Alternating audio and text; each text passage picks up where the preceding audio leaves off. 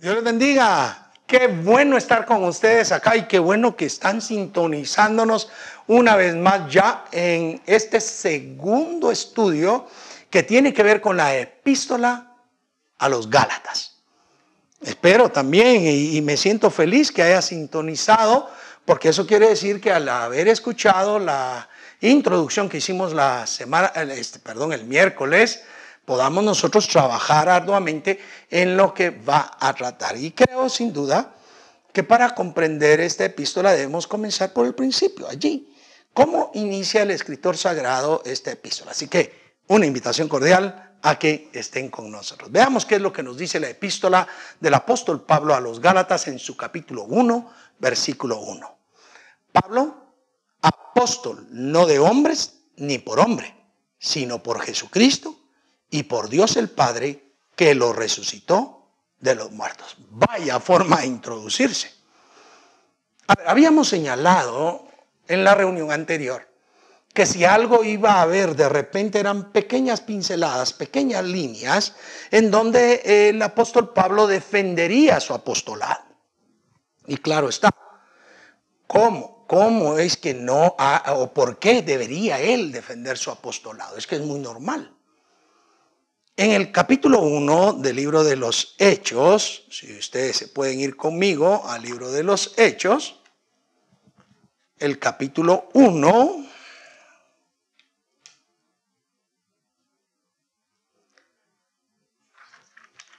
versículos 21 y 22 dice, es necesario pues que de estos hombres que han estado juntos con nosotros, otros todo el tiempo que el Señor Jesús entraba y salía entre nosotros, comenzando desde el bautismo de Juan hasta el día en, que de nosotros fue recibido arriba, uno se ha hecho testigo con nosotros de su resurrección. ¿Cómo no iba a tener ataques Pablo? No se le consideraba apóstol porque la manera en elegirse apóstol implicaban estos dos versos que fue cuando se eligió al sustituto de Judas que había caído. Es necesario pues que de estos hombres, de todos los que habían ahí, recordemos un poquito, cuando Jesucristo asciende habían 120 personas, hombres y mujeres.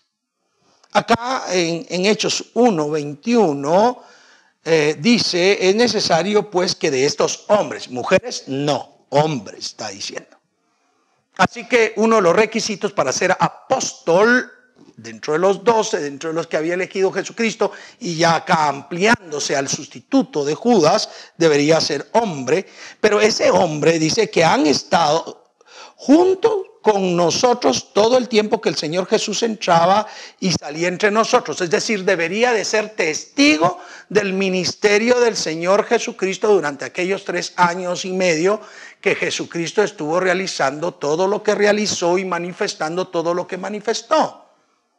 Hombre, que atestiguara todo lo que Jesús había hecho. Pero también dice, comenzando desde el bautismo de Juan, es decir, no, no solo viendo una partecita, tenía que haber comenzado en el bautismo de Juan. ¿Por qué en el bautismo de Juan? Porque es en el bautismo de Juan donde se da testimonio que Jesucristo era el Hijo de Dios, en quien el Padre tenía complacencia y a quien debía de oírsele, de quien también Juan eh, dijo, este es el Cordero de Dios que quita el pecado del mundo. Este e, e, esta persona debía de testificar desde el mismo momento del bautismo de Juan. Dice, hasta el momento que de nosotros fue recibido arriba. Es decir, debería de haber testificado lo que sucede en, eh, los versículos 10 eh, y 11 de este mismo libro del Evangelio, perdón, del libro de Hechos. A ver, veamos los versos. El verso 10, capítulo 1 de Hechos, verso 10. Y estando ellos con los ojos puestos en el cielo, entre tanto que él se iba, aquí se pusieron junto a ellos dos varones con vestiduras blancas, los cuales también les dijeron, varones galileos, porque estáis mirando al cielo, este mismo Jesús que habéis visto ha sido tomado de vosotros al cielo, así vendrá como le habéis visto ir al cielo. Bueno, el verso 9 dice que ahí fue alzado en una nube el Señor Jesucristo. Así que esa persona, ellos esperaban que eh, el sucesor o el que era denominado apóstol tuviera esas características, hombre testigo desde el bautismo de Juan que miraba y vio a Jesucristo entrar y salir a hacer todo lo que hizo en su ministerio, hasta el momento mismo en que fue recibido arriba en los cielos. Y dice uno de ellos, o uno se ha hecho testigo con nosotros de su resurrección. Testigo con nosotros de su resurrección. A ver, ah, por supuesto que para usted no va a ser extraño que podamos eh, compartir que el término testigo viene de mártir. De hecho, martureo, que es la base del griego, lo que dice es un mártir que se ha hecho testigo, alguien que pudiera incluso ser martirizado, pero él va a mantener el testimonio de que Jesucristo es Dios, es el Hijo de Dios. Y Pablo no llenaba esos requisitos. Entonces, el apostolado de Pablo era bombardeado, era constantemente cuestionado, porque si él osaba llamarse apóstol, debería llenar esos requisitos. También la Biblia indica que las señales de apóstol son milagros, señales y prodigios. Eh, cuestiones que Pablo manifestará más adelante o en su vida de peregrinar como ministro de Dios, sin duda las va a manifestar. Pero el asunto vital es que no llenaba eso y por eso él comienza con energía para que sus lectores en Gálatas no entren en duda. Él es apóstol, pero no lo, no lo puso ningún hombre, ni es apóstol de hombres, no de hombres ni para hombre, sino por Jesucristo y por Dios el Padre que le resucitó de los muertos. Pablo sí es testigo de la resurrección de nuestro Señor Jesucristo. ¿Por qué es testigo de la resurrección de Jesucristo? Recordemos, cuando va camino a Damasco llevando cartas para eh, tomar presos a todos los del camino. Él va respirando aún amenazas, dice la escritura. Cuando de repente un tremendo resplandor se le apareció que le botó del caballo y escuchó la voz que le decía, Saulo, Saulo, ¿por qué me persigues? Dura cosa te es dar cosas contra el aguijón. Y él dijo, Señor, ¿quién eres? Y Jesús le habla diciendo, yo soy Jesucristo, a quien tú persigues. Y, Pablo reconoce que es Jesucristo y le dice, Señor, dime qué debo hacer. Y entonces la voz de Jesucristo allí, aunque él queda ciego por el resplandor, le dice, entra a la ciudad, a tal lugar, y allí se te dirá lo que debes hacer.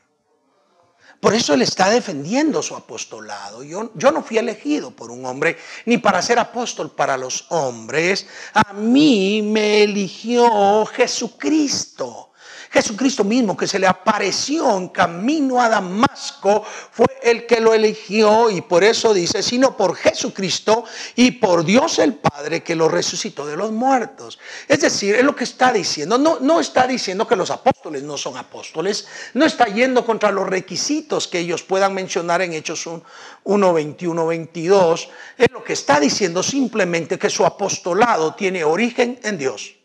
Oh, hay que dar palmas a eso. Una convicción tremenda, que no lo llamó hombre, no lo impuso hombre, fue la presencia misma del Cristo glorificado, la decisión del Padre de nuestro Señor Jesucristo, que levantó de los muertos a Cristo, quien le ha elegido para ir.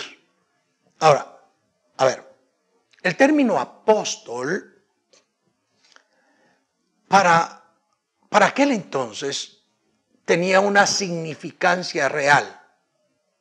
Eran la autoridad en la iglesia. La idea del apóstol es que era la autoridad de la iglesia.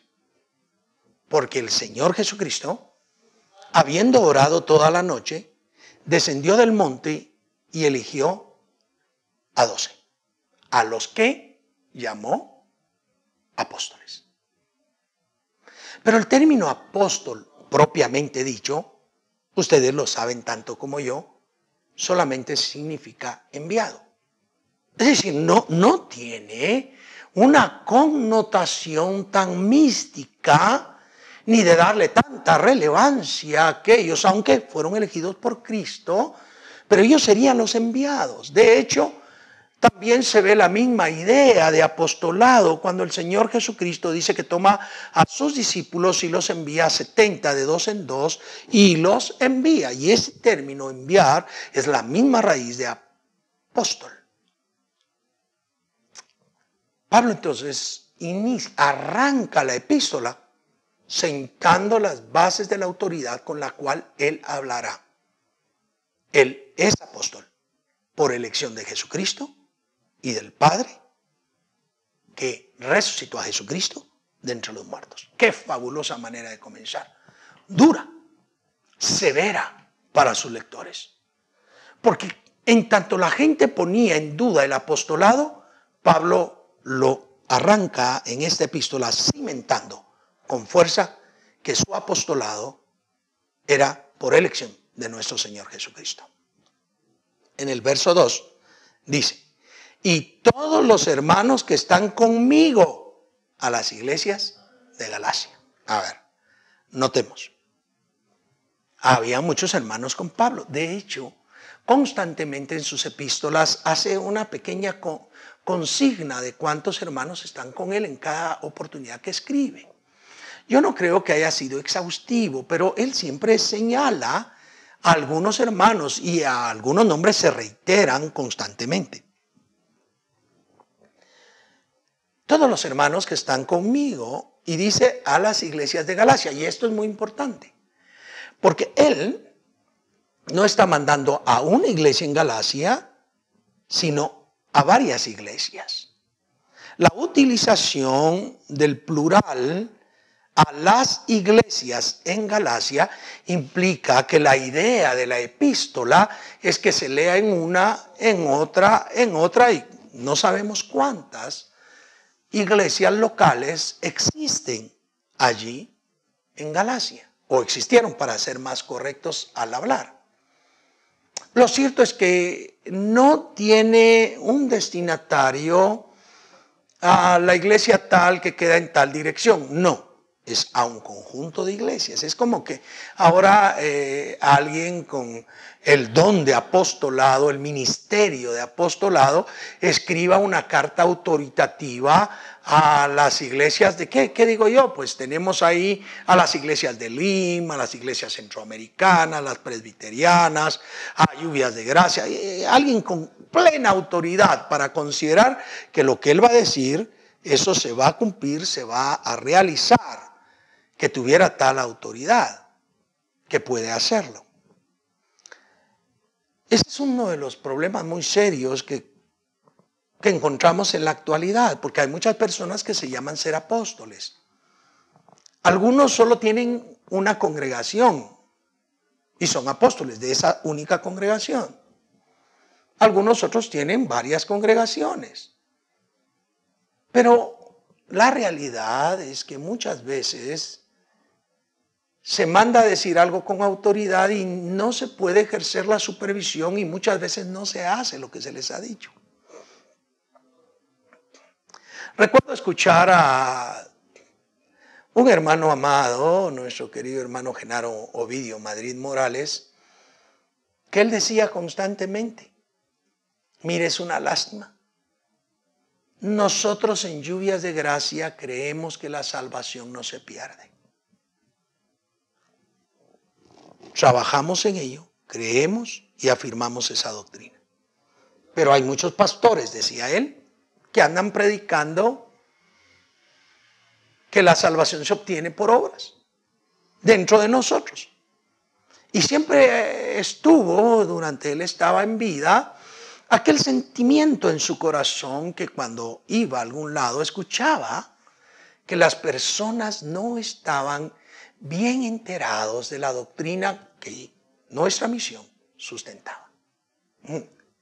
Yo no sé si sucederá en las otras denominaciones.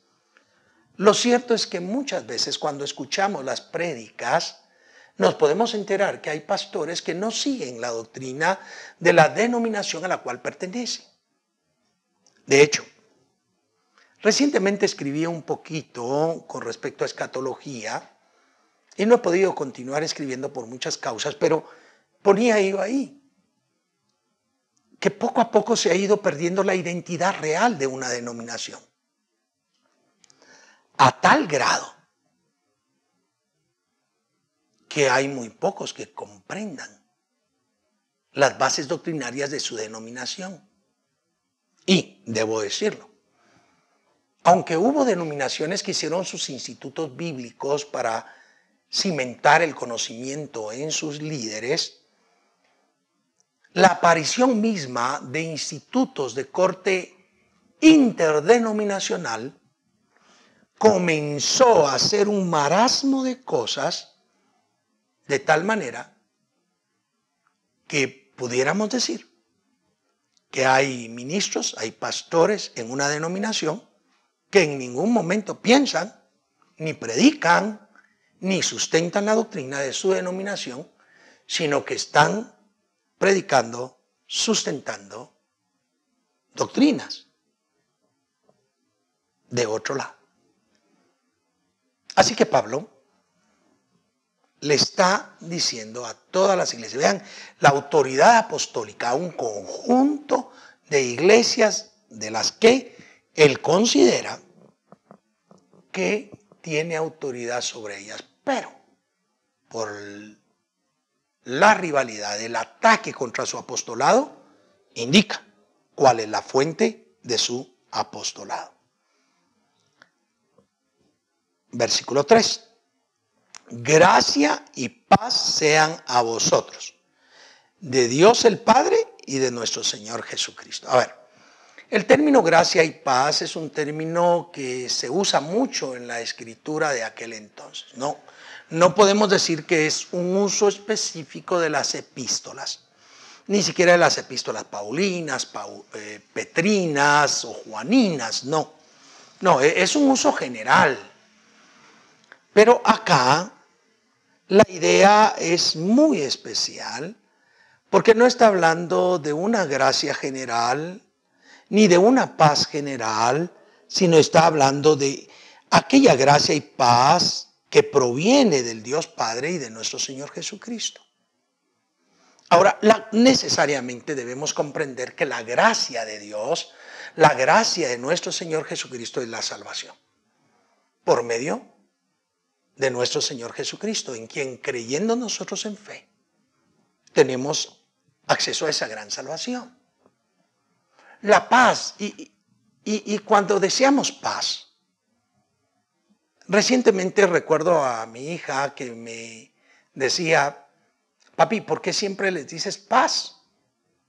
Y es que es una palabra tan chiquita, es una palabra tan corta, que a veces le restamos la significancia, pero, pero no es paz en el sentido de ausencia de malestar simplemente.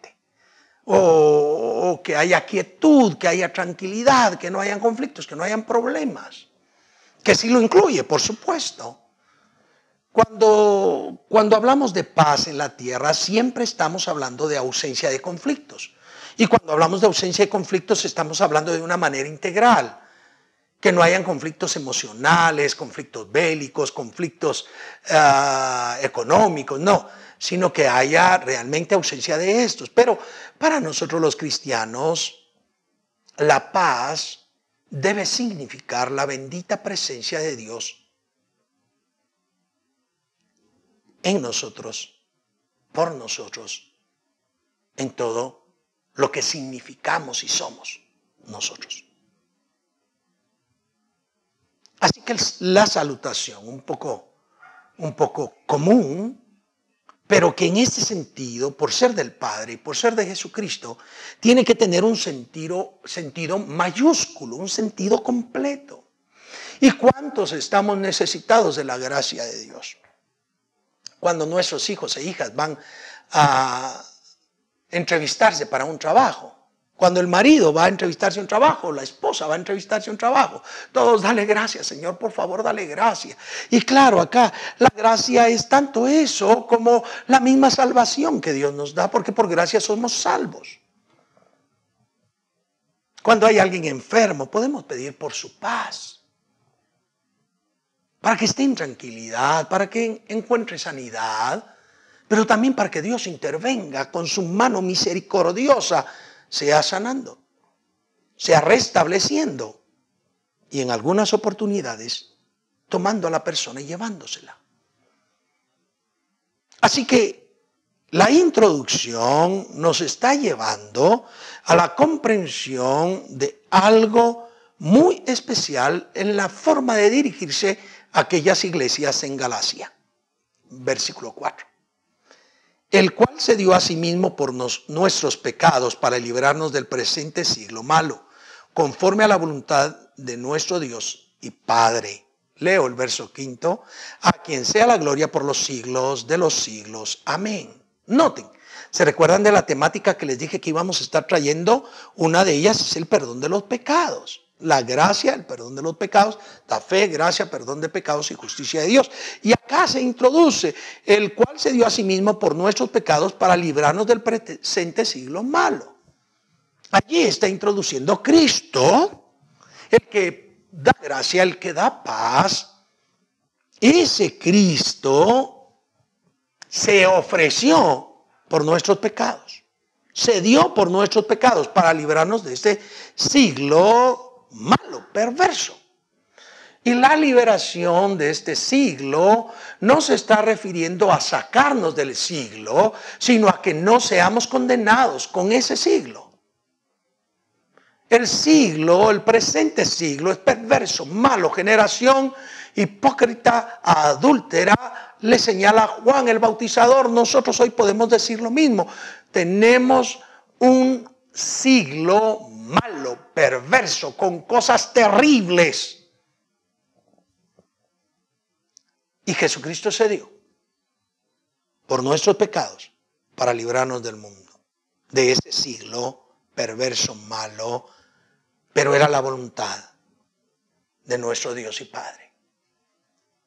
Jesucristo fue enviado a la tierra a encarnarse, pero también a morir por nosotros, porque el Padre había decidido en su anticipado consejo enviarlo para salvar a la humanidad. Y el padre, al Padre no le fue ajeno el dolor, el sufrimiento, eh, la pasión que a Cristo tocó que cursar porque Él lo había predeterminado, su anticipado consejo, el designio de Dios lo había determinado y Jesucristo vino y nosotros podemos estar conformes y la introducción sienta las bases porque que murió, el que murió por nuestros pecados fue Jesucristo, conforme a la voluntad del Padre. No debemos buscar alternativas, no debemos estar buscando otro Salvador, porque el único Dios encarnado es Jesucristo. El único mediador entre Dios y los hombres es Jesucristo. Él, fue enviado. Y por eso es que el Padre merece la gloria por los siglos de los siglos. La alabanza por los siglos de los siglos merece toda honra, por siempre, por la eternidad, porque fue Él el que envió a Jesucristo a morir por nuestros pecados, porque Él fue el que diseñó la salvación, porque fue Él el que determinó la salvación por medio de nuestro Señor Jesucristo. Así que se introduce la epístola de una manera increíble. Pablo explica, soy apóstol de Jesucristo, conforme a la voluntad del Padre y del Hijo no de hombre ni para hombre.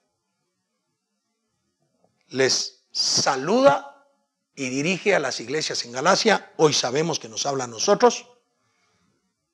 Tres, les desea la gracia y paz proveniente del Padre y del Hijo. No cualquier paz, no cualquier gracia. Dice también que Jesucristo murió por nuestros pecados.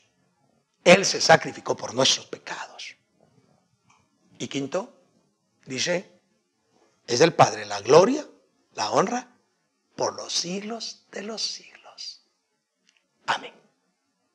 espero que Dios te haya hablado algo.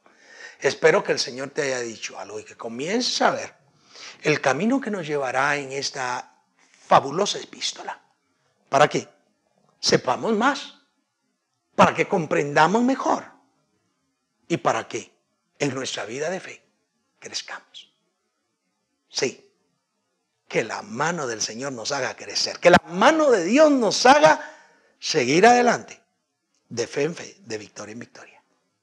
Quiero orar por ustedes. Padre bendito, te damos gracias en el nombre de Jesús por tu amor y misericordia y fidelidad hacia cada uno de nosotros.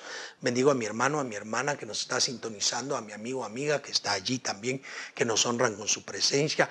Llénanos de tu paz, y gracia, como dice Pablo, que provenga de ti, oh Dios, de ti, oh Padre, y del Señor Jesucristo, y que nosotros todos te demos honra y gloria, como termina el verso 5, porque la mereces por siempre, porque Jesucristo murió por nuestros pecados.